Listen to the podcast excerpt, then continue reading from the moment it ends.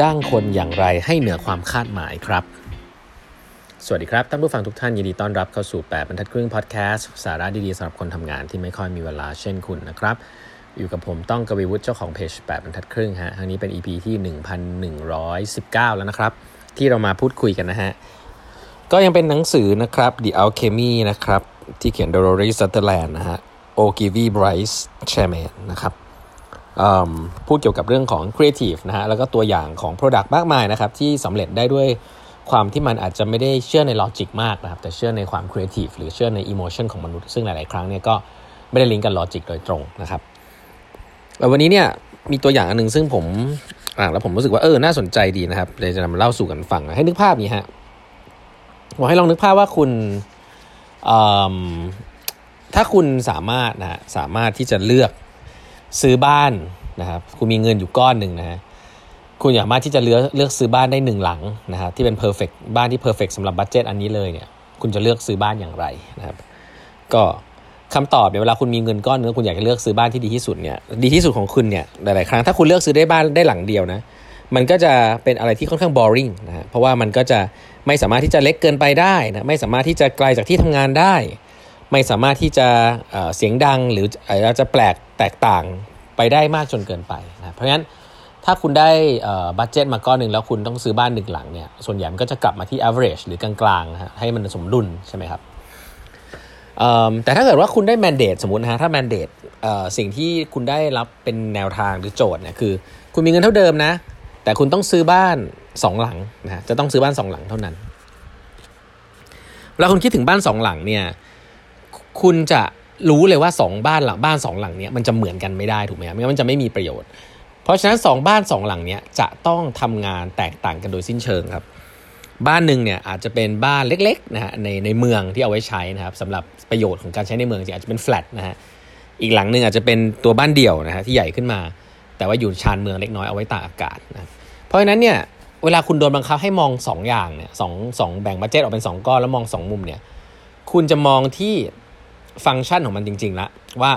เอแล้วชีวิตฉันจะมีอะไรบ้างนะครับแล้วก็อาจจะแบ่งออกมาเป็น 2 อันที่ไม่เหมือนกันนะคุณก็จะได้ utility ทั้ง 2 อัน แม้ว่าอาจจะไม่ full utility นะ แต่คุณจะได้ทั้ง 2 อย่างใน objective ที่แตกต่างกัน อันนี้มันเป็นเหมือนไซคลอจีเล็กๆนะเพราะว่าถ้าเกิดอันนี้มันลิงก์กับเรื่องอะไร มันลิงก์กับเรื่อง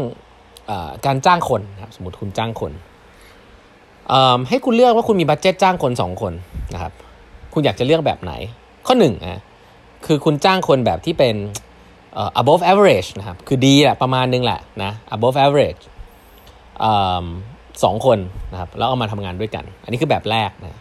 กับแบบที่2เนี่ยคุณเลือกคนที่ 2 คนที่ต่างกันพอสมควรนะ คนนึงเก่งด้านหนึ่งมากๆ อีกคนนึงเก่งอีกด้านมากๆนะครับ แต่ 2 คนนี้จะ complement กันเองนะครับสองแล้วก็เป็นคนสองคนที่จำเป็นกับงานเหมือนกันคำถามคือคุณจะเลือกแบบไหนนะฟังแล้วเนี่ยต้องบอกว่า action ของผู้บริหารส่วนใหญ่ที่มี stat มาเนี่ยผู้บริหารส่วนใหญ่ที่จ้างคนเนี่ยจะเลือกแบบแรกเนี่ยคือคนที่เก่งชัวร์ประมาณหนึ่งนะฮะควบคุมได้คล้ายๆกัน 2 คนนี้ดูเข้ากันได้ ผู้บริหารเนี่ยส่วนใหญ่จะเลือกแบบนี้นะฮะด้วยสาเหตุแรกก็คือว่ามันบริหารง่ายดีนะครับมีความใกล้เคียงกันแล้วก็ดีกว่าค่าเฉลี่ย แล้วก็ค่อนข้างเก่งไปแย่นะครับ แต่ว่าในสแตทเนี่ยจริงๆ แล้วสิ่งที่ดีกว่า คือการที่คุณเลือกคนสองคนที่แตกต่างกันนะฮะที่ไม่ average นะฮะคือเขาเก่งในทิศทางของเขานะเอามาแล้วก็ให้ทำงานร่วมกันได้ ความยากอยู่ที่ว่าสองคนนี้เวลามาเนี่ยจะทำงานร่วมกันได้หรือเปล่า อันนี้เป็นฝีมือของหัวหน้า เพราะว่าถ้ามาแล้วทะเลาะกันเนี่ยหนึ่งบวกหนึ่งอาจจะกลายเป็นติดลบก็ได้นะแต่ถ้ามาแล้วทำงานร่วมกันได้เนี่ยอันเนี้ยหนึ่งบวกหนึ่งเป็นห้าเลยก็ได้นะซีเนอร์จีจะเกิดทันที แต่ถ้าคุณเอาคนแบบเดียวกันเข้ามาหนึ่งบวกหนึ่งก็อาจจะเป็นสองไม่ได้มีอะไรนะครับ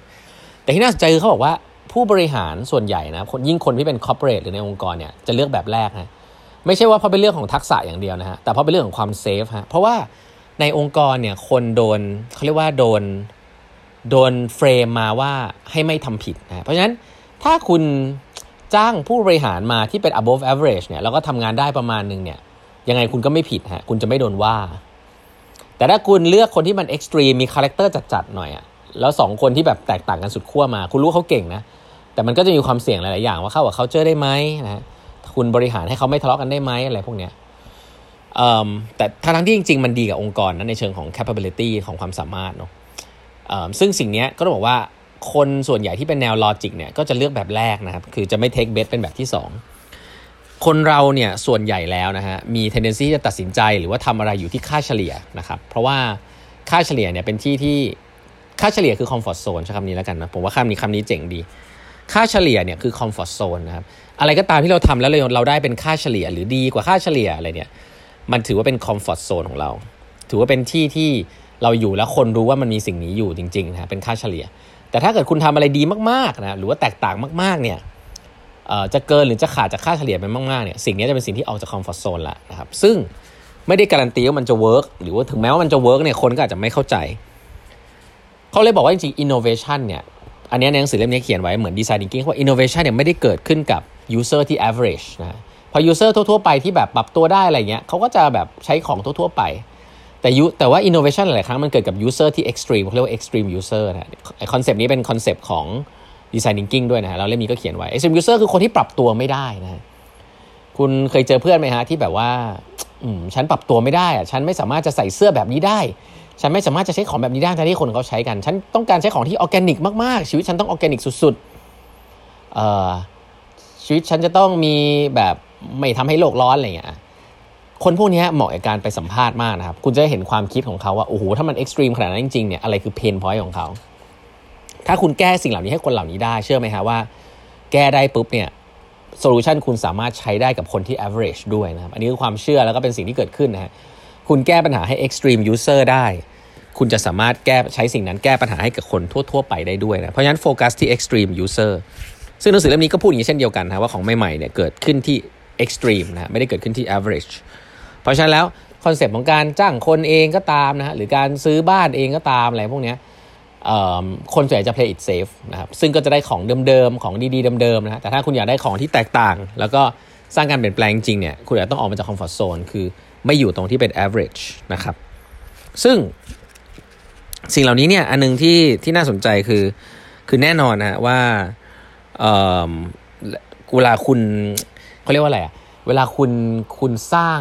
อของใหม่ ๆ ขึ้นมาเนี่ย มันจะลิงก์กับเรื่องของดีไซน์นิงเก้งนึงคือการการกล้าที่จะล้มเหลวนะครับ เพราะว่าอย่างตะเกียที่พูดเรื่องการจ้างคนอย่างเงี้ยถ้าเกิดว่าเราเราจ้างคนเซฟเซฟใช่ไหมก็คือคนที่น่าจะทำงานได้โอเค ไม่โดนว่าแน่ๆนะแต่ถ้าบอกว่าคุณอยากจ้างคนที่ทำอะไร extraordinary เนี่ย